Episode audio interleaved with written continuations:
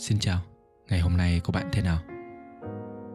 Đây là podcast của Huy, nơi chia sẻ những câu chuyện của tôi, của bạn và của chúng ta.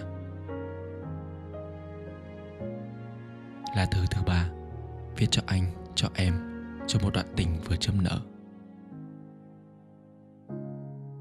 Cảm ơn em đã đến và đi ngang qua đời anh. Xin lỗi vì đã tạo ra những vết xước trong con tim em nhạy cảm. Gặp được em ở nơi đây là điều chưa bao giờ anh nghĩ tới, vì anh thấy mạng xã hội ảo lắm. Nhưng em là thật. Thật đến nỗi khiến anh động lòng và rời đi trong đau lòng. Anh nghĩ em đúng là người mà anh chờ đợi, nhưng anh không đúng là người mà em chờ đợi. Vậy nên ta khác hướng. Những câu chuyện mà chúng ta đã từng nói với nhau, có chuyện nhớ, có chuyện anh quên rồi. Không phải vì anh vô tâm, mà là do anh cố tình không muốn nhớ tới. Riêng em thì còn mãi trong đầu, không đuổi đi được. Anh xóa mọi liên lạc. Không biết em đã hay chưa, có bận lòng không? Nhưng riêng anh thì bận lòng.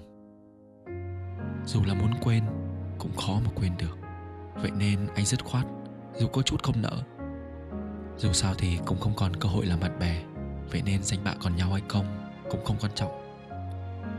Có nhiều điều mà anh muốn nói với em lúc mình còn trò chuyện hàng ngày, nhưng vòng vó thế nào đến tận bây giờ anh vẫn còn giữ mãi trong lòng.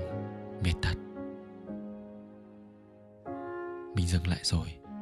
Con tim như thế này thôi. Lý trí thì không như vậy, nên dù phải nghiền nát con tim này để quên đi một đoạn tình ngắn ngủi thì anh cũng sẽ làm. Còn cái lý do rời đi khách quan đến nỗi mà anh không thể trách móc, giận hờn hay căm ghét.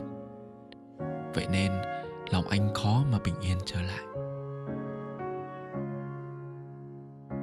Tạm biệt em, người mà anh tưởng là người thương đến cuối cùng.